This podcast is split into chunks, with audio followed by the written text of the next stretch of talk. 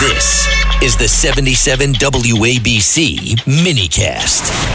And joining us now is the founder of Just the News, the great investigative journalist John Solomon. Uh, John, you have a big scoop about our open borders and some intel officials, some very senior ones. Oh, that's right. If you've been watching what's playing out in Texas, if you listen to the governor, uh, Greg Abbott, he says there's an invasion going on. If you listen to Joe Biden, he says the border's secure. Well, 10 former senior FBI executives, people who ran the counterintelligence, the intelligence, the counterterrorism, and the criminal divisions of the FBI under four different FBI directors, seven presidents. They say there is an invasion going on. There's no doubt about it that the people coming across right now over the last six months, young military age men from hostile countries, appear to be entering the country for some form of operation, perhaps an infrastructure attack in the future. They want Congress to take this as seriously as possible. They wrote in their letter to the Speaker of the House, Mike Johnson, the Senate Majority uh, Leader, um, Chuck Schumer, that uh, this is the most serious security threat they have seen in their lifetime. That there is an invasion ongoing at the border. There is a grave concern about the type of people coming. They're coming from China. They're coming from Iran. They're coming from Russia. Military age men without family, without children. A very different profile of um, uh, illegal immigrant than we've traditionally seen with uh, families and things like that and unaccompanied minors. And they're very clear about this. They want Congress to take substantial action. That's why they wrote this letter. They say it's not about politics, it's about protecting the future of our country. What is the big threat? Is there like an area of threat that they're worried about? Are they worried about sleeper cells? Is there any sort of thought of where the big red alarm bells are going off or what kind of attack or what preparations they may be making? So I've interviewed several of them, um, uh, of the signatories, and they have multiple concerns, right? They have fear that some of these people are coming from Middle East countries or countries with terrorist cells, Iran, Pakistan, uh, the Middle East, other Middle Eastern countries. They're concerned about Russia and China. And one of them noted to me yesterday that China doesn't allow its citizens to just leave and go to the United States without a reason. And to see so many young uh, Chinese men now suddenly moving across the country across the border, I think 20,000 in the last year. There is grave concern that they may be here to wait for some sort of order of an infrastructure attack or something else.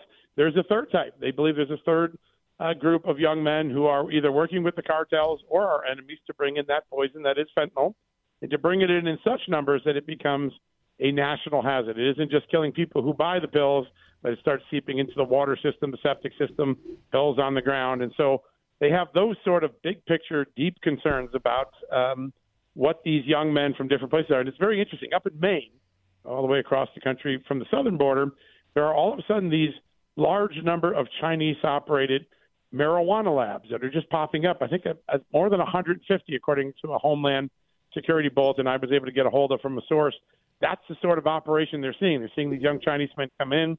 They're setting up some sort of drug factories far from the border and it just gives them a very bad feel that this is more organized. It's not organic. Multiple bad actors may be taking advantage of this border and putting their people into position to harm us in some way. John Solomon, I agree 100%. When the FBI director, uh, Christopher Wray, gets in front of Congress and says, I have a lot of red lights on my screen. And uh, I think uh, there's, hey, there might be 10,000, 20,000 bad guys, uh, and guns are easily accessible, acceptable, uh, accessible. Uh, they can go into a small city and wipe it out. I mean, who's yeah. Uh, who's going to protect a small city? And right. Uh, but, but yep. they'll go in there with machine guns and pom pom pom pom pom, wipe out a whole city. You just saw that with Hamas. Yeah, in Israel, it can be done. Yes, it could be done. And I think if we don't wake up uh, what President Biden is doing, I am concerned that he's making very bad decisions. Well, polling shows that Americans agree too, John. Uh, for the first time in a very long time, immigration has jumped over the economy as the number one issue in national polls, but also in Iowa and New Hampshire, where the first two primaries were held. Voters are very far from the southern border in those two states. They put immigration up by 10 points over the economy. Uh, you could see that the country the common sense Americans in the country are seeing the exact same problem.